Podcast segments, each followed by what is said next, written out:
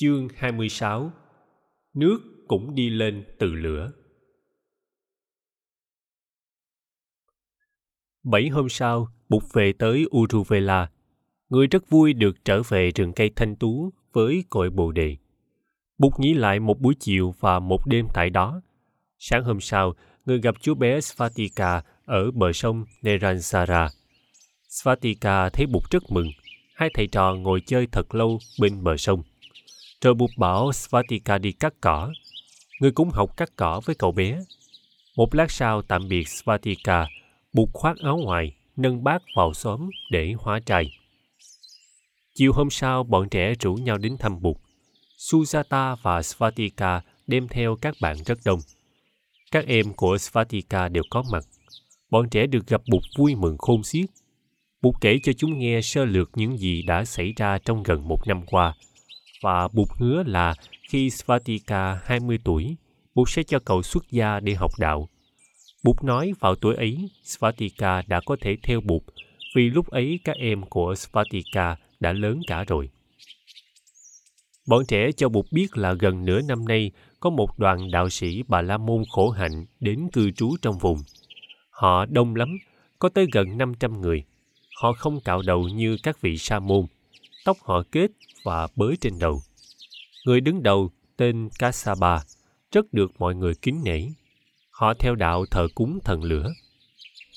Sáng hôm sau, Bụt tìm tới trú sở của đạo sĩ Kasaba. Giáo đoàn Bà La Môn này cư trú ở bìa rừng phía bên kia sông. Họ sống trong những túp lều dựng bằng cành cây và lá cây. Áo của họ được làm bằng vỏ cây. Họ tiếp nhận các thức cúng dường của dân chúng từ các làng mạc trong vùng, nhưng họ không đi khất thực. Họ tự nấu nướng lấy. Họ cũng chăn nuôi thú vật để ăn và cũng để cúng tế. Dừng chân bên một túp lều, Bụt nói chuyện với các đạo sĩ Bà La Môn. Các vị này cho biết lãnh tụ của họ, tôn giả Kasaba, là một người tinh thông ba bộ kinh Vệ Đà, sống một cuộc đời đức hạnh và là người có tu có chứng. Tôn giả Kasaba có hai người em trai, người nào cũng là tu sĩ Bà La Môn, cùng tu trong một môn phái, tức là môn phái bái hỏa, thờ lửa như là bản chất uyên nguyên của vũ trụ. Người em trai lớn tên là Nadi Kasaba, lãnh đạo một giáo đoàn 300 vị đệ tử, cư trú và hành đạo trên bờ sông Neransara, cách Uruvela chừng một ngày đường về hướng Bắc. Người em thứ hai tên Gaya Kasaba, lãnh đạo một giáo đoàn gồm 200 vị đệ tử, cư trú và hành đạo tại Gaza. Tôn giả Kasaba vì cư trú và hành đạo tại Uruvela nên được gọi là Uruvela Kasaba. Ông rất được hai người em mình tôn kính. Những buổi giảng đạo của ông được dân chúng địa phương đến tham dự rất đông.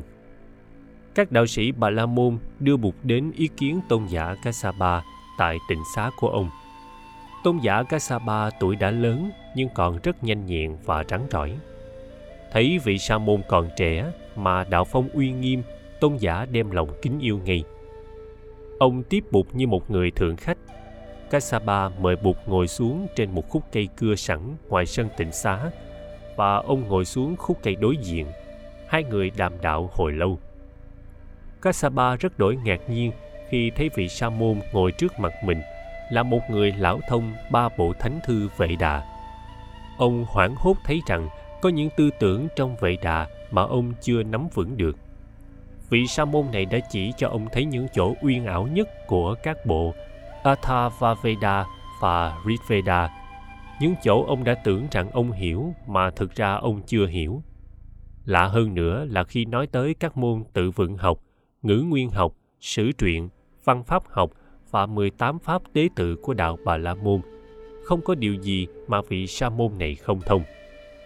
Trưa hôm ấy, Bụt nhận lời thọ trai với Uruvela Kasaba, xếp áo ngoài lại thành bốn để trải thành tọa cụ trên bờ cỏ. Bụt ngồi đoạn nghiêm thọ trai trong im lặng. Kasaba thấy đạo phong uy nghiêm của người thì rất cảm phục. Ngồi bên vị khách sa môn, ông cũng giữ im lặng đoan trang để thọ trai. Chiều hôm ấy, trong khi đàm đạo với Kasaba, Bụt hỏi: Này hiền giả, hiền giả hãy nói cho tôi biết tại sao thợ thần lửa lại có thể đem lại cho ta sự giải thoát? Tôn giả uruvela kasaba giữ im lặng một lát. Ông biết rằng đối với vị sa môn có trí tuệ xuất chúng này ông không thể trả lời một cách khinh suất và dung thường được. Ông ta đã chinh phục được hàng trăm người theo môn phái ông nhưng ông biết chinh phục được vị sa môn này là một điều rất khó Kassapa bắt đầu nói về lửa như là bản chất uyên nguyên của vũ trụ. Lửa có nguồn gốc từ Phạm Thiên, nghĩa là từ Rama. Vì vậy trong các hỏa viện, nghĩa là trong điện thờ chính của giáo phái bái hỏa, luôn luôn hình tượng của Phạm Thiên được đặt vào vị trí trung ương. Kinh Atharvaveda có nói về phép thờ lửa. Lửa là sự sống. Nếu không có lửa thì không có sự sống. Lửa là ánh sáng, là hơi ấm, là nguồn năng lượng làm phát sinh ra cây cối, muôn thú và con người. Lửa phá tan bóng tối, phá tan sự lạnh lẽo, đem tới nguồn vui và sự sinh trưởng của vạn vật. Thức ăn nhờ lửa mà được tịnh hóa. Con người nhờ lửa mà trở về và hợp nhất được với thiên chủ Rama vậy. Thân lửa Agni cũng chỉ là một trong muôn ngàn biểu hiện như có hai cái đầu một đầu biểu trưng cho lửa của nhật dụng và một đầu biểu trưng cho lửa của sự tế lễ và của sự trở về nguyên thể. Có tới 44 phép tế lửa. Người đạo sĩ phái bái hỏa phải giữ giới, phải khổ hạnh và phải chuyên cần tu tập mới có đủ tư cách duy trì và làm sáng tỏ con đường giải thoát. Đạo sĩ kịch liệt chống lại những tu sĩ Bà La Môn thường lợi dụng giai cấp và địa vị mình để sống giàu sang và đắm mình trong dục lạc. Ông nói những vị bà la môn đó đã xem công việc đọc kinh như một phương tiện giúp họ sống giàu có.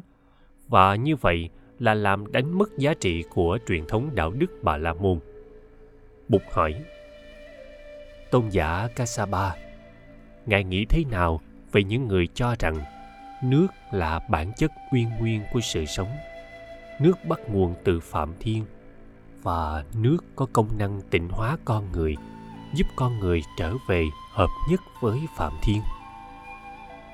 Kassapa im lặng. Ông nghĩ tới hàng trăm vạn người.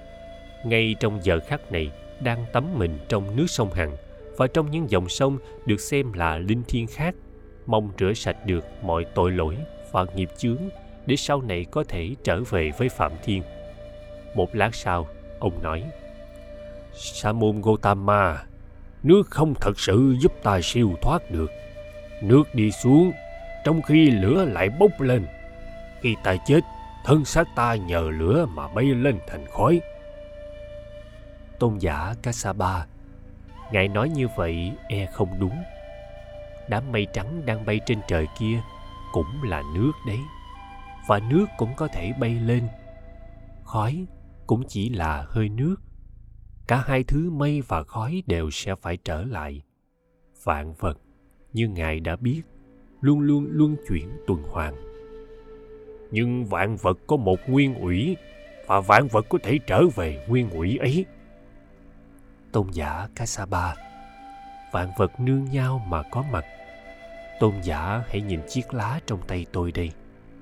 Đất nước hơi nóng hạt mầm, thân cây, đám mây, mặt trời, thời gian, không gian đều là những nhân duyên giúp cho chiếc lá này có mặt. Thiếu một trong những nhân duyên ấy thì chiếc lá không thành. Tất cả các loài đất đá, thảo mộc và cầm thú đều vâng theo luật duyên sinh ấy.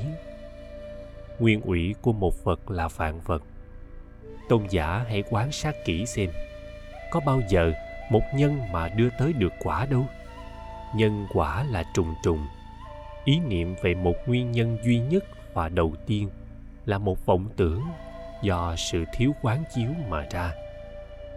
Này tôn giả, chiếc lá tôi cầm trong tay đây là do tất cả các pháp trong vũ trụ hợp lại để tạo thành. Trong đó có nhận thức của tôn giả trời đã tối. Đạo sĩ ngỏ ý mời bụt ngủ lại trong túp lều của ông. Đây là lần thứ nhất vị lãnh đạo kasaba mời một người khách ngủ lại trong túp lều của mình. vị sa môn này đối với ông quả thật là một người khách đặc biệt. Ông muốn đem lòng tri kỷ của mình để tiếp đãi, nhưng bụt ngần ngại. Từ lâu, người đã ưa nghỉ đêm một mình. Bụt ngỏ ý muốn được nghỉ đêm trong hỏa viện vị đạo sĩ bà la môn nói, mấy hôm nay, có một con rắn lớn chui vào núp trong hỏa viện. Đuổi thế nào cũng không đi. Sa môn gotama không nên nghỉ đêm trong ấy, có thể là nguy hiểm. Chính vì con rắn kia mà lâu nay chúng tôi phải lập tế đàn ngoài trời để hành lễ. Xin ngài nghỉ đêm tại đây cho an toàn. Bụt nói, tôn giả an tâm tôi muốn được nghỉ đêm trong hỏa viện, chắc cũng không sao. Bụt nghĩ tới những tháng ngày ngồi tu ở các nơi núi rừng cao thẳm, có khi thú dữ đi ruồng cả đêm mà không động tới người. Có khi đang ngồi tĩnh tọa, người trông thấy những con rắn thật lớn bò ngang qua trước mặt. Bụt biết là nếu mình cẩn thận, đừng làm cho các loài này hoảng sợ, thì chúng sẽ không động tới mình. Thấy bụt đã nhất quyết kasaba nói sa môn gotama đã muốn nghỉ đêm tại hỏa viện, thì xin cứ tự tiện, ngài muốn ở đó bao lâu cũng được. Đêm ấy, bụt nghỉ trong hỏa viện, trên bàn thờ trung ương, lửa được nuôi bằng nhiều chiếc đèn.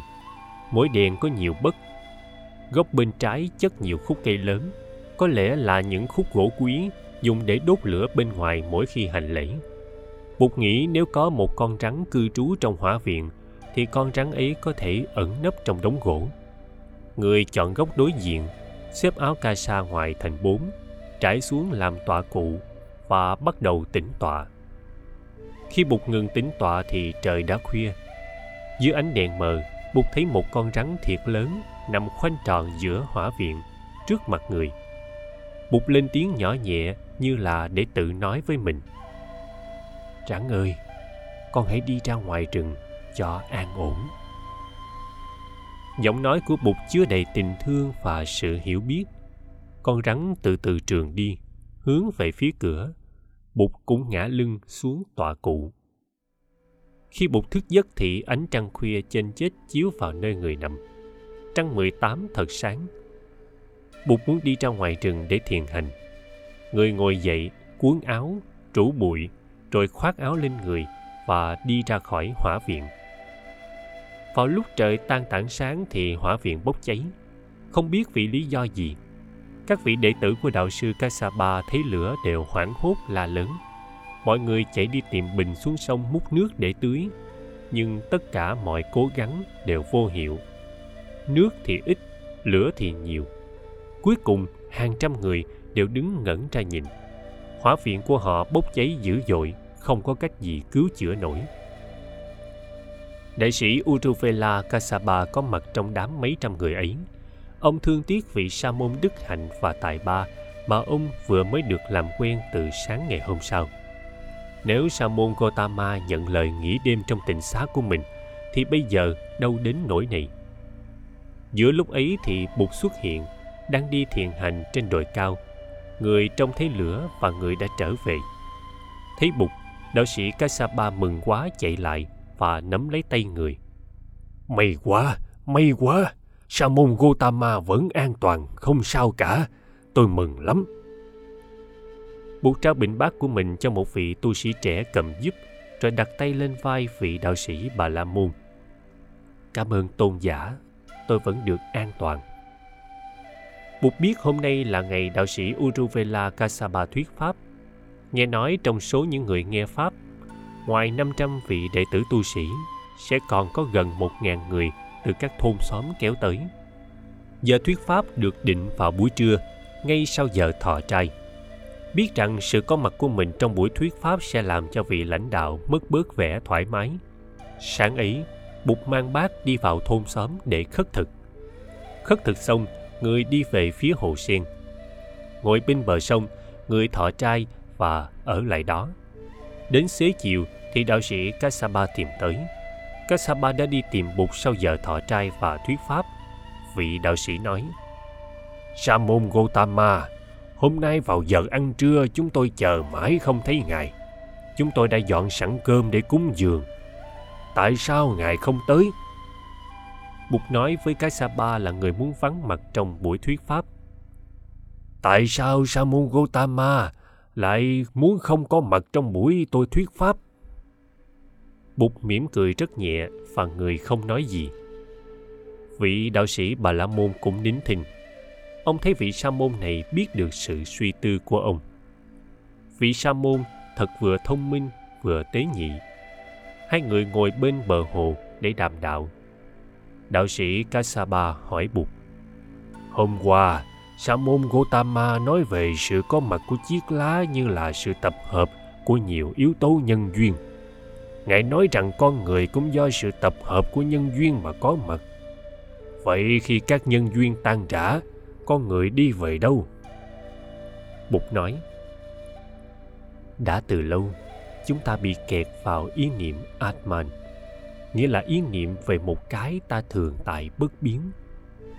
Chúng ta đã quen nghĩ rằng, khi thân xác ta tan rã, cái ngã ý vẫn còn tồn tại và có thể trở về với nguồn gốc của nó là phạm thiên để mà cộng trú với ngài.